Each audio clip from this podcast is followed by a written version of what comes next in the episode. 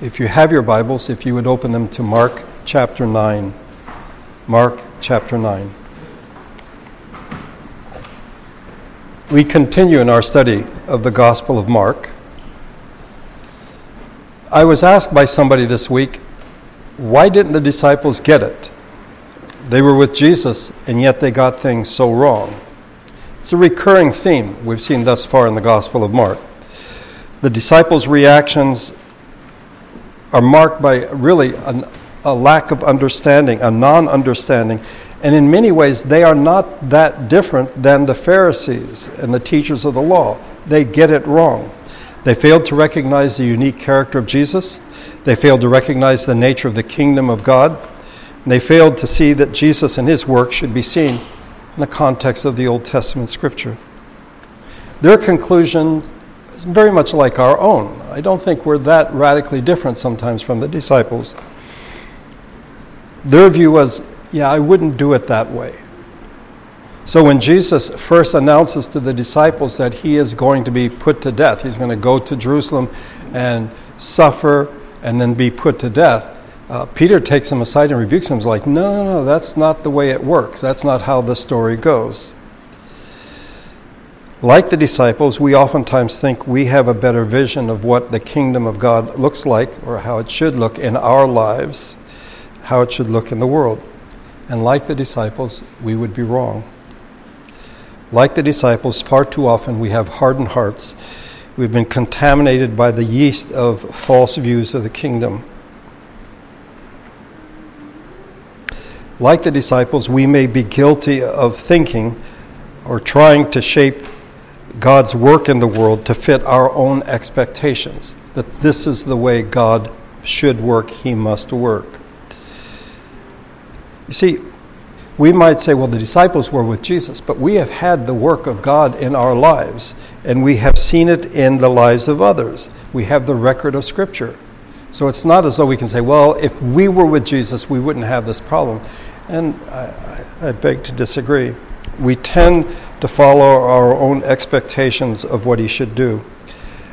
I think Hebrews 11 is a good remedy for this. It's the chapter on faith and on belief. And toward the end of the chapter, the writer puts, what, And what more shall I say? I do not have time to tell about Gideon, Barak, Samson, Jephthah, David, Samuel, and the prophets, who through faith conquered kingdoms, administered justice, and gained what was promised to shut, who shut the mouths of lions. So the victorious life, yes, that's what God will do. He goes on, quenched the fury of the flames and escaped the edge of the sword, whose weakness was turned to strength, and who became powerful in battle and routed foreign armies. Women received back their dead, raised to life again. So deliverance, so victory, deliver. Yeah, this this is what the kingdom of God's supposed to look like. But then he goes on to say, others were tortured and refused to be released so that they might gain a better resurrection. Some faced jeers and flogging, while still others were chained and put in prison. They were stoned, they were sawn in two, they were put to death by the sword. They went about in sheepskins and goatskins, destitute, persecuted, and mistreated. And I love the next line the world was not worthy of them. They wandered in deserts and mountains, and in caves and holes in the ground. So we have victory, we have deliverance, we have suffering. That we didn't think that was part of the program. And like the disciples, we may want the kingdom of God to be the way we imagine it to be. It's not all victory and deliverance. Sometimes there is great suffering. But in all situations, in victory, in deliverance, and in suffering, we are to have faith. Today, I want to look at one specific incident. We've been in the past weeks looking at several each Sunday, but today I want to look at one. And to appreciate the impact of this, we need to remember what comes before, and that is when Jesus took Peter, James, and John up on the mount, and then there he was transfigured. His clothes became dazzling white, whiter than anyone in the world could bleach them. And there appeared before them Elijah and Moses, who were talking with Jesus. Then a cloud appeared and enveloped them, and a voice from the cloud voice came from the cloud. This is my son whom i love. Listen to him. It's an amazing event. And then they come down from the mountain. And as one commentator put it it's like if you go on a hike and everything's fine and then suddenly before you know it there's a complete drop off there's a cliff. There's an abyss. And they go from the heights of the mountain to this, this mess that they find with the other disciples. Look, if you would, at verse number 14. Mark 9 14. When they came to the other disciples, they saw a large crowd around them and the teachers of the law arguing with them. As soon as all the people saw Jesus, they were overwhelmed with wonder and ran to greet him. What are you arguing with them about? He asked. It's interesting. This question is not answered directly, okay? But I think what happens next sort of gives us a hint at what was going on. Verse 17. A man in the crowd answered, Teacher, I brought you my son, who is possessed by a spirit that has robbed him of speech. Whenever it seizes him, it throws him to the ground. He foams at the mouth, gnashes his teeth, and becomes rigid.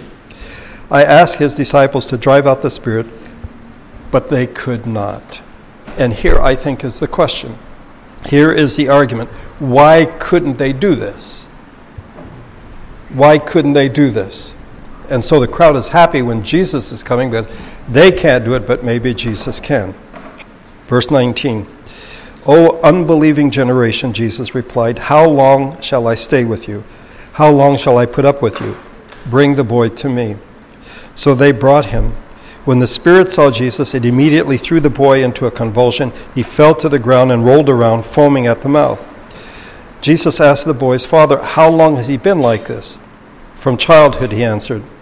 It has often thrown him into fire or water to kill him. But if you can do anything, take pity on us and help us.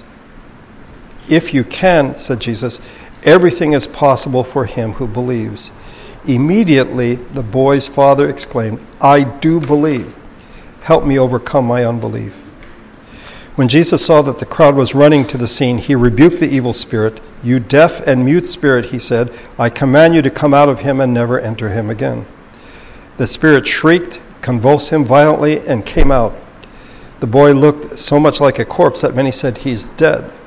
But Jesus took him by the hand and lifted him to his feet, and he stood up. There are four things I want us to consider about this incident. Two are rather brief, the other two more extensive. The first is the issue of privacy, and we've seen this before.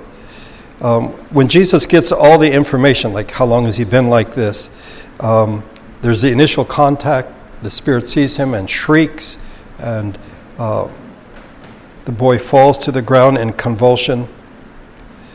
Um, but when does Jesus do all this? When, when does he actually cast out the spirit?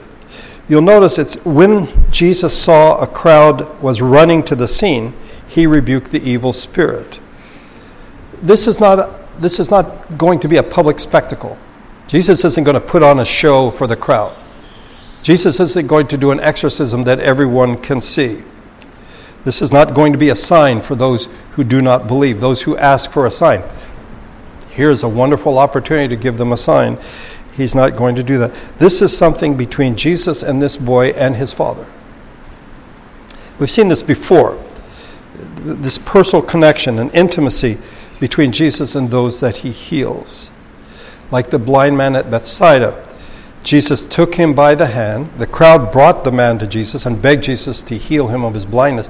Jesus takes him by the hand he leads him outside the village, that is, away from the crowd, and that is where he heals him. It's not a public spectacle. And it isn't this sort of this general, here, let me heal you. It's a very close intimacy, a very personal relationship between Jesus and the one that he heals. That's one of the short ones. The second thing for us to consider is the issue of demon possession. This is the fourth and last time in the Gospel of Mark in which Jesus deals with and casts out an evil spirit. Just a side note the word demon is used 13 times in Mark, and unclean or evil spirit is used 11 times. It is worth noting, and I guess I should have known this but didn't, that in most English translations, the word demon does not appear at all in the Old Testament. It first shows up in the Gospels. It's in the Gospels that we first learn or hear of demon possession. By the way, we are told about Saul that he, in fact, was tormented by an evil spirit sent by the Lord. That raises a whole host of questions. The ESV has harmful spirit. That Saul, who had turned against God, God now turns against him and sort of afflicts him by this Spirit. We read about demons, unclean spirits in the New Testament, but we are told nothing about their origin, their nature, their characteristics, their habits we are told about their final destination, which they are trying to avoid. In Luke chapter 8, on the account of the man uh, who lived among the tombs, who had a demon named Legion, um, they begged him repeatedly not to order them to go into the abyss. That was the thing that they feared, their final destination. One thing that does come out the word demon is not created by the gospel writers, it was a common word. But among pagans, a demon was seen as a, a spirit, a force, but there was really no morality in, connected. That a demon was morally indifferent. Um, evil was not a consideration. However, the New Testament writers use demon and unclean or evil spirit interchangeably. I think they want us to know that there is, in fact, a very strong moral component. These are agents of evil. They are, in fact, evil. Um, we were talking several Sundays ago when we dealing with the issue of uh, demons that how that we have domesticated them and so you know you, you, see a cartoon or see someone who has an angel on one shoulder and a demon on the other you know trying to get this person to go one way or the other and in many ways we've sort of sanitized and domesticated demons and we forget that there is in fact this issue of evil Satan has failed to get Jesus to give in to temptation in the wilderness. Now he continues the fight through his minions as they possess people and they confront Jesus in his public ministry. Side note again just as one cannot kill God, one can do, I guess, the next best thing and that is to kill someone who bears God's image. And that's why murder is so wrong, because it is, in fact, an indirect attack against God. Noah was told, And from each man too I will demand an accounting for the life of his fellow man. Whoever sheds the blood of man, by man shall his blood be shed, for in the image of God has God made man. So, the direct attack against Jesus failed in the wilderness, and now it's an indirect attack, attack by possessing these people who then Jesus confronts as he does his public ministry. Satan and demons hate human beings. They hate humanity. They do all they can to harm and destroy the human race. In his book, Evil and the Justice of God, N.T. Wright defines evil this way it is the force of anti creation, anti life, the force which opposes and seeks to deface and de- destroy God's good work of space, time, and matter, and above all, God's image bearing human creatures. So we should take note that as Mark writes his gospel, the first miracle that Mark records is in a synagogue, a man who is possessed by an unclean spirit. There's something else, and that is, if you think about it, the Jews should have been the last people who would have had a problem with demon possession. We would expect those who worship false gods, those who worship demons, prayed to unclean spirits, that they've, in a sense, they've opened themselves up to these spirits coming in and possessing them. But not those who are the children of Abraham, those who worship the God of Abraham, Isaac, and Jacob. The one exception to all of this, by the way, is the Syrophoenician woman's daughter. The Syrophoenician woman is Greek and is from the area around Sidon. Um, She is the exception. Otherwise, these are Jewish people who worship the true God and yet somehow have been afflicted by this thing of demon possession. So, how do you know if someone is possessed? With the exception of the man who lived among the tombs, um, everybody else seemed to live at home. The guy who was in the synagogue, um, this boy is living at home, his dad's taking care of him. Uh, even the woman, the Syrophoenician woman, her daughter is at home. So there is a certain normalcy to their lives, and then they, there would be these incidents, these events of uh, convulsion or shrieking or somehow trying to hurt the person that is possessed. Here we go up, I think, against some misunderstandings. Some today would say that what is called demon possession in the Gospels was, in fact, merely a physical affliction for which they had no cure, and so they attribute it to some type of spiritual force. On the other hand, you have the opposite school who would say that every type of physical ailment is a result of evil spirits. As to the first, um, one of the problems I've had with some of the newer translations, particularly when we come to Leviticus chapter 14, that deals with leprosy, they instead put infectious skin diseases. And no doubt, if you look at Leviticus 14, it is possible that some people have eczema or psoriasis, some type of rash. Um, but leprosy was a terminal condition. It's a terminal condition. And when Jesus heals lepers, it isn't like, well, I need my skin to clear up a bit. You know, I've been having this problem with scales and stuff. No, this is something that is going to kill them. And he heals them. And so it is, I think, with demon possession. Some would simply play it down as, well, that's, that's the way the ancients saw physical uh, problems, maladies. It's like, yeah, they attribute it to something else. Um, as is the case with leprosy, which we now call Hansen's disease and is, uh, for the most part, now curable. But what people fail to take into account is the moral component of demon possession. It isn't simply, oh, this person has a physical malady. In the case of this boy, mute and deaf. It's like, oh, you know, you need to clear up his ears, um, perhaps give him the ability to speak. But the idea that there's some moral component to this, I think, is something that we miss. But in fact, an evil, an unclean spirit, a demon, had taken possession of this boy. And it didn't simply make him deaf and mute, it tried to kill him, would throw him into the fire. It hated him, even though the boy was, if you wish, the physical host. On the other hand, in today's world, particularly among the church, there are some who would say that every physical ailment we have is a result of a demon or an unclean spirit. And they would point to this particular case a spirit who had robbed this boy of speech.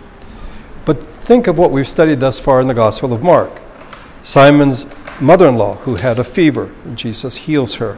The leper who says, If you are willing, you can make me clean, and Jesus heals him.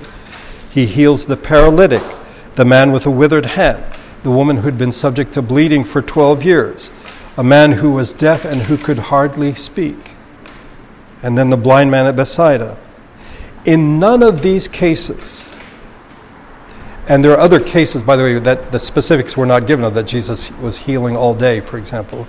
In none of these cases it, are we told that their condition was a result of demonic forces or possession. The reality is, we are frail children of dust and feeble as frail. Our bodies break down in different ways. And when Jesus comes into the world, he brings healing to bodies. And in some cases, casts out demons. But they are not the same thing. And we need to understand that. The third thing I'd have you consider is the matter of faith, belief and unbelief. If you can do anything, take pity on us and help us. If you can, said Jesus, everything is possible for him who believes. Immediately the boy's father exclaimed, I do believe Help me overcome my unbelief. There are two groups in the matter here of faith. In the first group, uh, in verse number 19, Jesus says, O unbelieving generation, how long shall I stay with you? How, shall, how long shall I put up with you? Bring the boy to me. In the first, you have the crowd and the disciples in an argument. And both sides of this argument are faithless. That's why they are a faithless generation. The crowd wants to see an exorcism. It's not a question of believing. There's no issue of faith that God can, can in fact rescue this boy. They just want to see it. It's a show. They want to see an exorcism. And so, in that sense, they are faithless. On the other hand, we find that the disciples, in fact, are unable to cast out this demon. And I would say it is, in fact, because of their lack of faith. What we find and what Jesus tells us, whatever is going on, it isn't faith. On both sides of the argument, they are a faithless generation. But then let's look at the faith of the Father. The interaction reminds me of the passage in James chapter 1. James says, But when he asks, he must believe and not doubt, because he who doubts is like a wave of the sea, blown and tossed by the wind. That man should not think he will receive anything from the Lord. He is a double minded man, unstable in all he does. What's being asked for here is wisdom. In the previous verse, if any of you any of you lacks wisdom, he should ask God, who gives generously to all without finding fault, and it will be given to him. In verse number five, we are told about the generosity and the sincerity of God. He will not withhold wisdom from us if we ask for it. In verses 6 through 8 of James 1, the question is Are we sincere? When we ask, do we really believe? Or is are we like the crowd? We, we want to see a show. Show us something special. Do we want to go forward with God? Are we wholeheartedly committed to His way of seeing things? Or are we keeping the door open and sort of a foot outside the door uh, to keep us sane, if you wish, to be like the world so we're sort of believing and not believing at the same time. God is single minded, He's generous. We, on the other hand, may be double minded. Faith is our confidence that He will give us what we ask for. Unbelief is a failure to believe that He will do as is His nature, to be single minded and to be generous. Doubt is the result of being in two minds, believing and not believing at the same time. Um, the title of an outstanding book on doubt that I would recommend to you by Os Guinness is called In Two Minds. There are two words that come up in James' account. The first is doubt. And the word doubt is found elsewhere in the New Testament, um, but it's not translated as doubt, so it sort of throws us. Um, in Matthew 16, Jesus replied, When evening comes, you say it will be fair weather, for the sky is red. And in the morning, today it will be stormy, for the sky is red and overcast. You know how to interpret the appearance of the sky, but you cannot interpret the signs of the times. You might say, I, I didn't hear the word doubt there. It is translated as the word to interpret. That is to decide between two alternative interpretations in Acts chapter 11. So when Peter went up to Jerusalem, the circumcised believers criticized him. Where is doubt there? It's to criticize. It's to take one position and to criticize someone who takes another view. In Romans 14, the man who has doubts is condemned if he eats because his eating is not from faith, and everything that does not come from faith is sin. The King James has in the center reference an alternative translation for doubt discern and put a difference between meats. That is, to be hesitant to make a decision between the two positions, to eat meat or to not eat meat. So the first word is doubt. The second is double minded. Um, people have suggested that James sort of made up this word. Um, perhaps in Greek he did, but I would, I would recommend that you read the book of Psalms it does, in fact, speak from time to time of us being double minded, of having two hearts. It's not the same as in English being two faced, you know, which speaks of being hypocritical or trying to deceive. For James, it is looking both ways. Jesus said in the Sermon on the Mount, No one can serve two masters. Okay? You have to make a choice. So James brings up doubt and being double minded. And the question is are they the same thing? Well, doubt is not the same thing as unbelief. Doubt is, in fact, believing and not believing at the same time.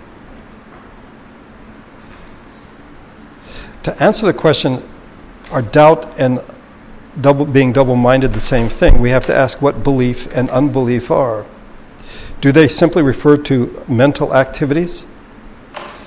Are we talking about actions? How we act based on what we believe to be true.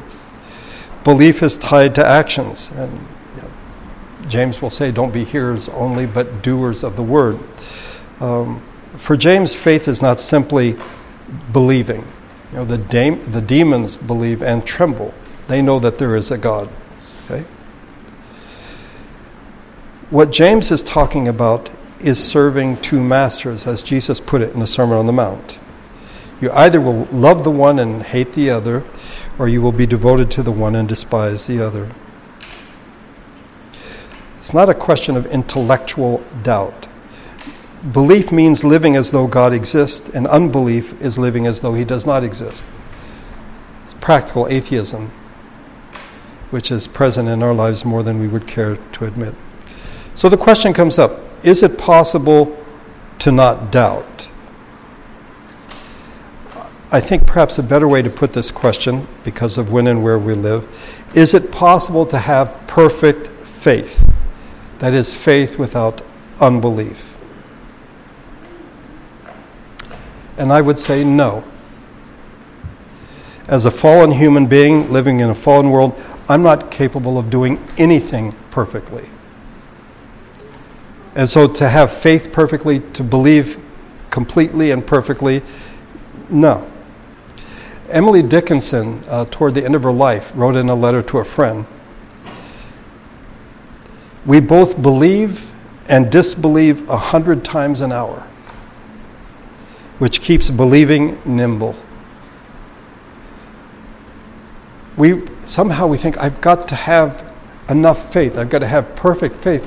And the reality is fallen human beings we find ourselves going back and forth, going back and forth. And like the, the boy's father, crying out to God, I do believe, help me overcome my unbelief.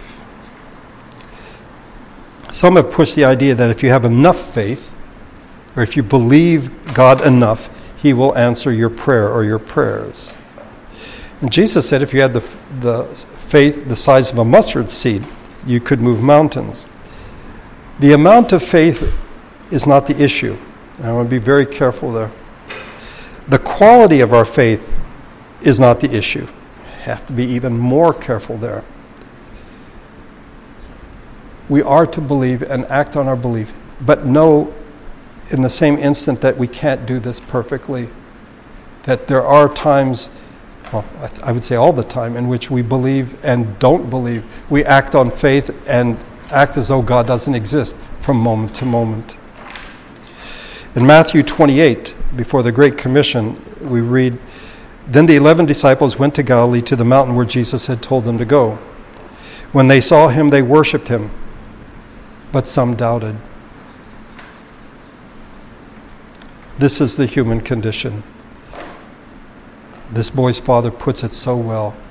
We do believe, help us overcome our unbelief. And then, quickly, the fourth thing that I would have you consider is the failure of the disciples. In verse number 28, if you look at it, after Jesus had gone indoors, his disciples asked him privately, Why couldn't we drive it out? This is a reasonable question. You may remember in chapter 6, Jesus sent them out on mission. They were to preach, they were to heal, and they were to cast out demons.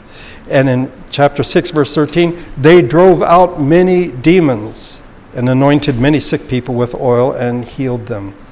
So, why couldn't they do it this time? Why couldn't they drive out this particular unclean and evil spirit? And in verse number 29, Jesus answers them. He replied, This kind can come only by prayer and fasting. You have the NIV, it has the footnote, it puts fasting there at, at the bottom, which I think is incorrect. Because fasting in the New Testament isn't, oh, I'm going to deprive myself. I'm going to suffer. I'm going to make myself suffer. Not at all. Fasting is the time I would have spent maybe preparing the meal, certainly eating the meal. Instead of doing that, I'm going to pray. Uh, 1 Corinthians 7, there Paul talks about sexual fasting, that the husband and wife will stay away from each other so that they might spend time in prayer. So, in fact, what's being said here is this kind comes only by prayer and praying. In a sense, Jesus repeats himself. It may have been, and this is speculation on my part, I think I'm on safe ground here, that the disciples thought they had things covered. We've done this before. We cast out many demons. Another demon, bring it on. We can deal with this. They forgot that it is the Lord God Almighty who accomplishes his purposes through his people. It isn't that they have the power themselves, it is God working through them. And prayer is, in fact, that conduit. You may remember when we looked at the matter of prayer that prayer is answering speech. And in the quote that we looked at today before communion, God has the first word, He has the last word and all the words in between are spoken in a vocabulary by means of a grammar that are His gifts to us. The disciples failed to remember or to recognize, that's very possible that they didn't recognize, that they were completely dependent upon God. That somehow they must have thought, we got this covered. We can take care of this. We can do this. And that we are dependent upon God is best illustrated. It is the ultimate illustration of this dependence is prayer.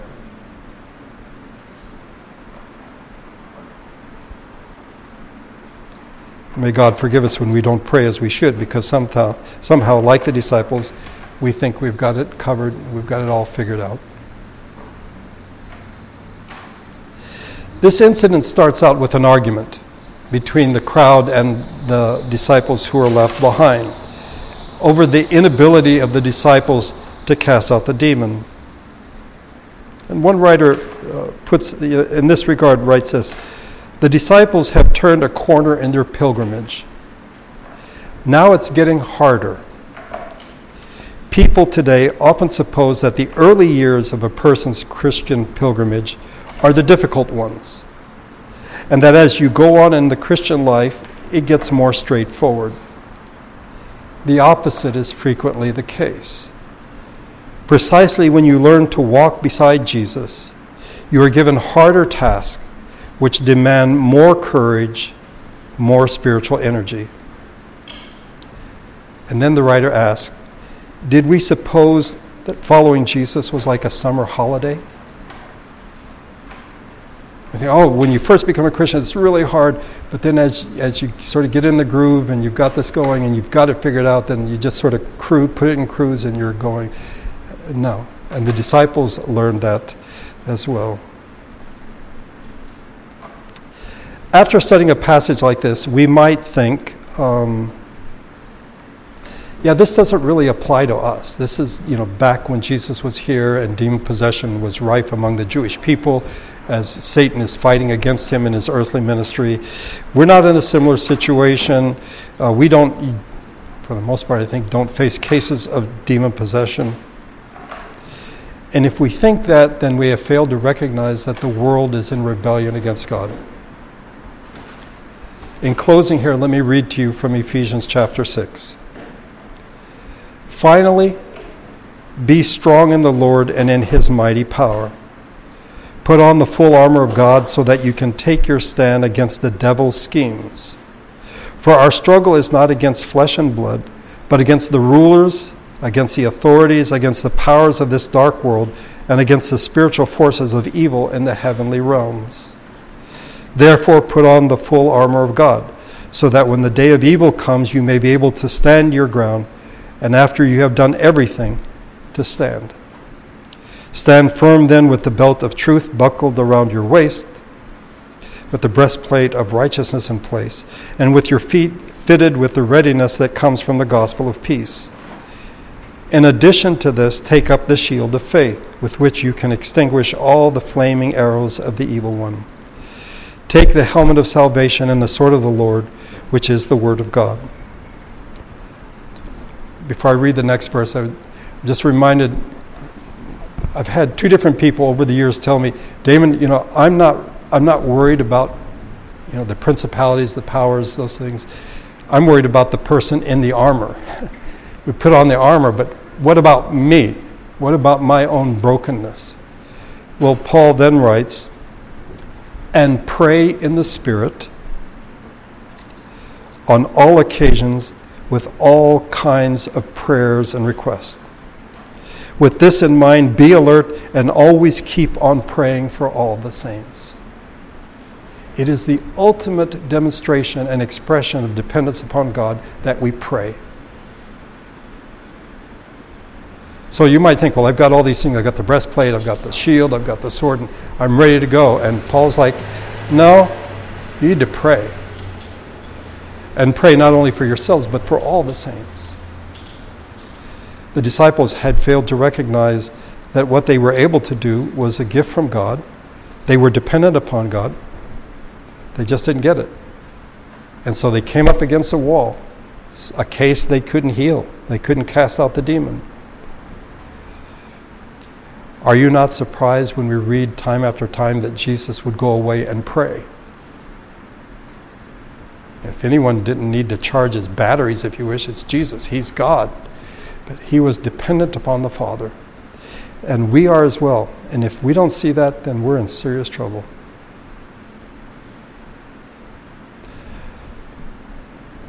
Let's pray together. Our Father, we are so like the disciples. We have our own versions of what your kingdom should look like. We have our own expectations of what you should do and not do in our lives and the lives of others. The reality is, you are so gracious and so loving, and you care for us.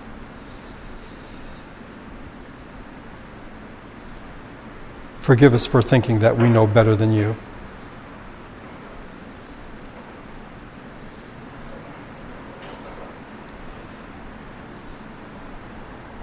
And forgive us when we think that we've, we've arrived, we've got it covered. We can be independent and self sufficient. When the reality is that we are always dependent upon you, our Father. We could not take a single breath without you. We could not have any understanding of the gospel without you.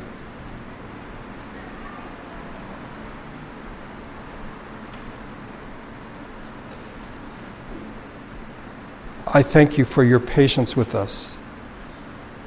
We who believe and disbelieve in the same moment, who act in faith and then act as though you're not there.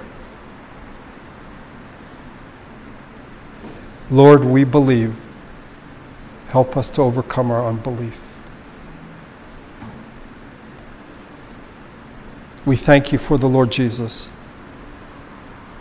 not only for his death and resurrection, but for his life, for his teaching, his example. And as James says, may we not be hearers of the word only, but doers as well. May we not simply say, I believe, but in fact act on that belief. I thank you for bringing us together today, beginning of a new week.